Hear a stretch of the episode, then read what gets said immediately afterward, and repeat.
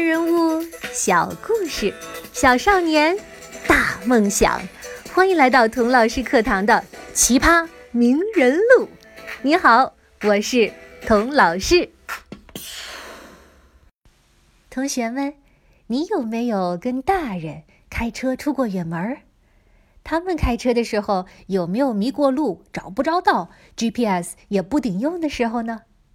这个时候你着不着急呀？害不害怕？还是事不关己，早就没心没肺的睡着了？有一个十岁的小姑娘，有一次啊，跟妈妈、爸爸开车出远门儿，她的爸爸呢就迷路了，不知道在哪个岔路口啊走错了，开着开着就来到了一个地图上找不着的小镇。开了一天的车，一家人肚子啊都饿得咕噜叫了。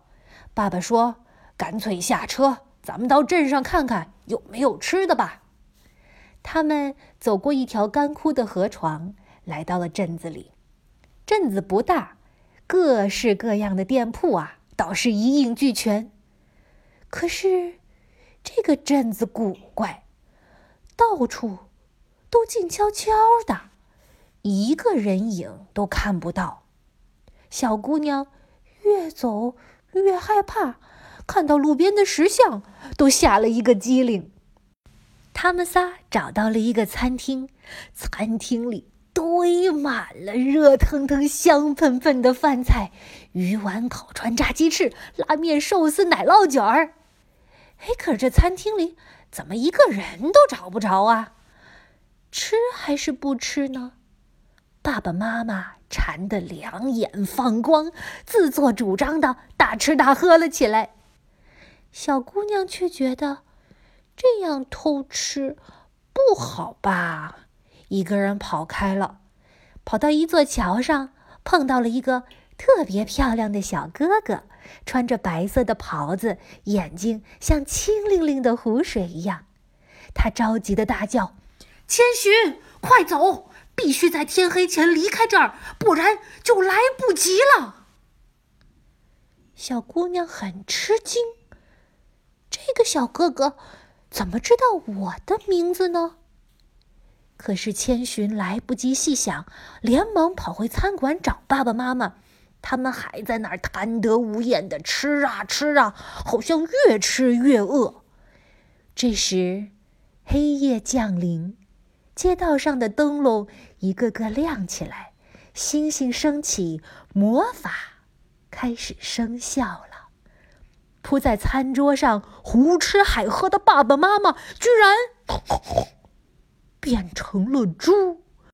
不论千寻怎么叫他们，爸爸妈妈快走啊，快走！他们根本不理会，好像完全不认得。他是谁了？千寻吓坏了，想跑出镇子找人帮忙，但是原本围绕着小镇的那条干枯的河床，居然随着夜幕的降临长满了水，挡住了出路。河上一艘大船缓缓开来，停在千寻跟前。船上走下会说话的猫，长得腿的萝卜，各种各样的妖怪。千寻不知道怎么样才好，吓得瑟瑟发抖。就在这时，白袍小哥哥又出现了。他告诉千寻：“快，快到镇上去找份工作，否则你也会变成猪的。”于是，千寻就到镇上生意最兴隆的温泉浴室油屋里，找了一份浴室女招待的工作，就是啊，帮人搓澡。油屋的老板汤婆婆是一个脾气暴躁又贪财的老巫婆。她让千寻签下一份工作合同，千寻认认真真的写下自己的名字“荻野千寻”。汤婆婆看了，哼，撇撇嘴说：“什么寻呐找啊的？谁给你取这样一个怪名字呀？记住了，以后啊，你就叫千。”听见没有？就这样，凡人小姑娘荻野千寻变成了魔幻小镇里油污浴场的女招待小千。但是白袍小哥哥把千寻拉到一边，千叮咛万嘱咐：“千寻，请你一定要牢牢记住自己本来的名字呀！假如你忘了，那可就中了汤婆婆的诡计了，你就永远永远不能离开这里，再也回不去了。”白袍小哥哥说到这儿，低下头：“我自己。”就不记得我叫什么名字了，我再也出不去了。千寻，千万不能忘了呀！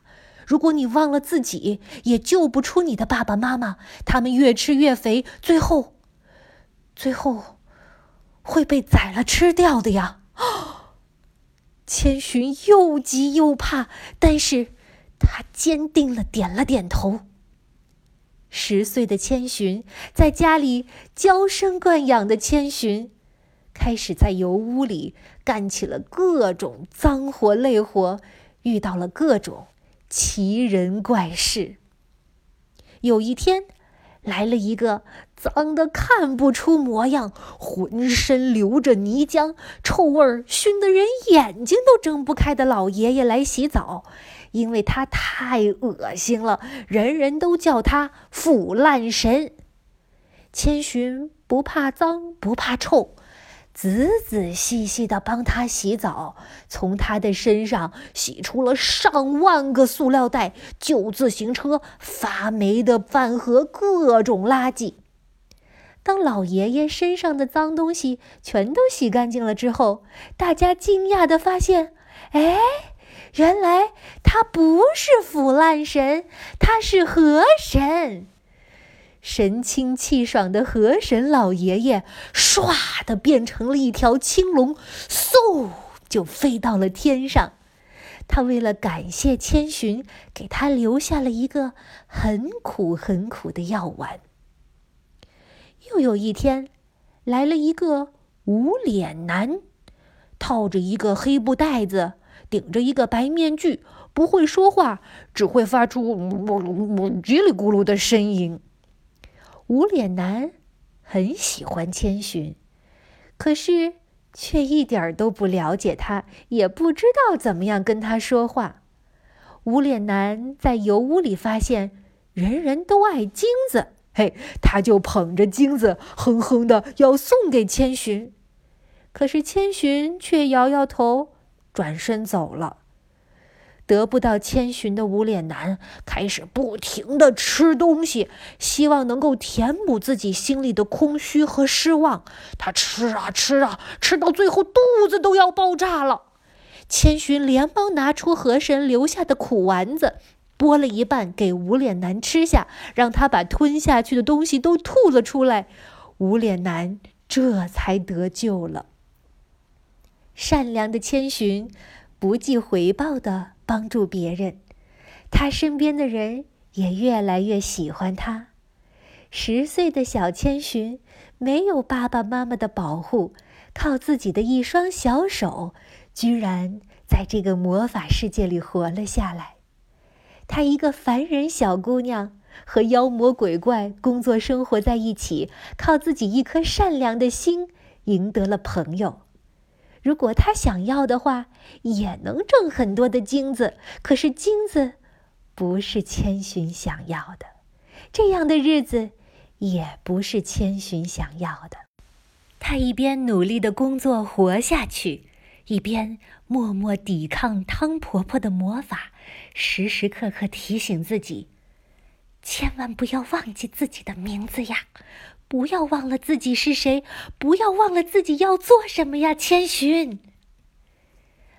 二十岁出头的宫崎骏，大学毕业后进了他梦寐以求的公司——东映动画公司，从最苦最累的底层职员开始干起。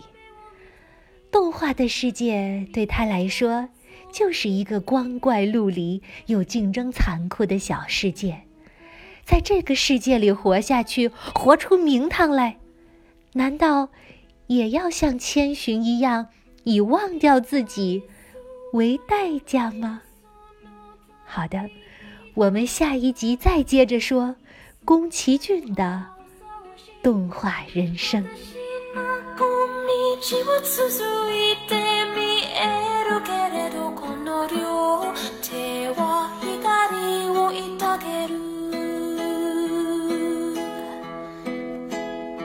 さよならの時の静かな胸ゼロになるから高耳を澄ませる。生きてる不思議死んでいく不思議。風も街もみんな同じ。